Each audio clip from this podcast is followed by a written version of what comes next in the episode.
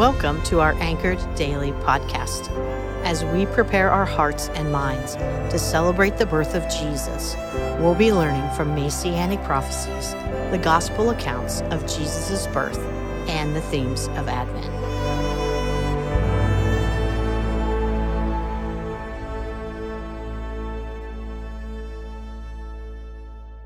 How many times in your lifetime do you think that you have read the Christmas narrative or heard the Christmas story read to you? We all likely hear it multiple times in the course of one Advent season, so maybe it's like one or two hundred times in your lifetime. Or maybe you're a newer believer and the story is still fresh with hope and wonder for you, and it doesn't feel old at all. I would guess after a while that perhaps the words become lackluster, or they lose some of their meaning to most of us. Do they become rote in our minds and not full of the wonder and excitement that children or new believers often bring to the Christmas season? Hello, podcast friends and family. This is Angie, and as I read today's passage, Luke 2, verses 1 through 7, I wondered about what to share. The story I've read a few hundred times. How might I bring a fresh or a newer perspective? I decided to focus on the word comfort and two of the heroes in our story. Last weekend, I was privileged to stay in a hotel in Portland. I was there to watch basketball and do some Christmas shopping, which, by the way, the basketball watching was amazing since my team, the Purdue Boilermakers, won the entire basketball tournament. Sorry, Zag friends. Hashtag boiler up. Unfortunately, though, as you can probably hear in my voice, I also caught a Thanksgiving cold while in the Rip City. Hashtag blah. Besides my team winning, part of what made the weekend so enjoyable were the accommodations that my niece and I shared.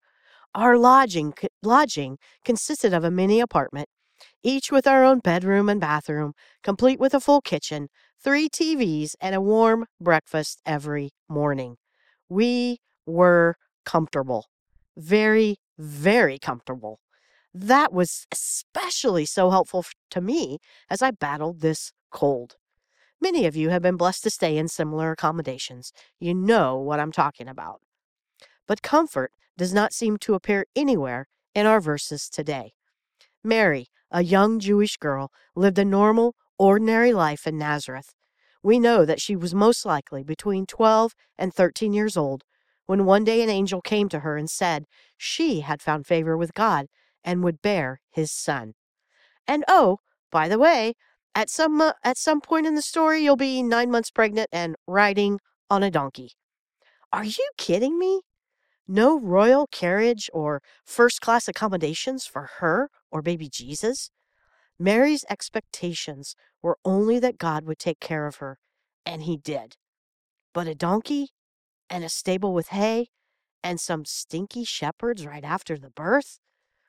Riding bareback on a donkey to give birth in a barn is definitely not the normal expectation or desire. It does not scream comfortable. A hospital tour, birthing classes, several baby showers, a maternity photo shoot, that all seems more normal these days. Yet here's Mary, sweet teenage Mary, not a princess or a queen, not a noble community icon or royalty, one who responds not out of anxiety, shame, sadness, or anger, but out of trust, joy, obedience, hope. We have no indicators in Scripture that Mary didn't experience some difficult emotional moments. I mean, we know we're not getting all the birthing details since a guy wrote the book of Luke. Just saying. but multiple times, Luke does remind us of how Mary consistently responds to the discomfort around her. He watched, listened, observed, noticed. Read Luke 138, Luke 1 46 through 50, Luke 2 19, and Luke 2 51. You know who the other hero in the short scripture narrative is? It's the innkeeper. Mary made room in her heart and body for Jesus. The innkeeper made room in his home. He gave all that he had in that moment.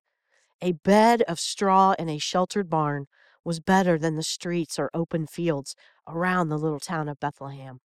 He could have felt shame or embarrassment that he had no room for the pregnant woman. He could have ignored her plight and even slammed the door in her face. But he did not. He provided comfort the best way he could in the moment. Pastor Dustin Tillinger noted this quote, We wish each other all good things during Christmas health, happiness, and general satisfaction, tidings of comfort. But it would be great if we could wish others something deeper as well. Let's wish others not only a good life to live in comfort, but also to die well one day, reconciled with God and prepared for eternity. End quote. Mary and the innkeeper both offered what they had to Jesus. In their discomfort, they still chose Jesus. Let's make it our purpose this Christmas to offer more than gifts and good tidings. Let's find ways to offer Jesus to those around us. Jesus, our true peace, our hope, our joy, our comfort. Amen.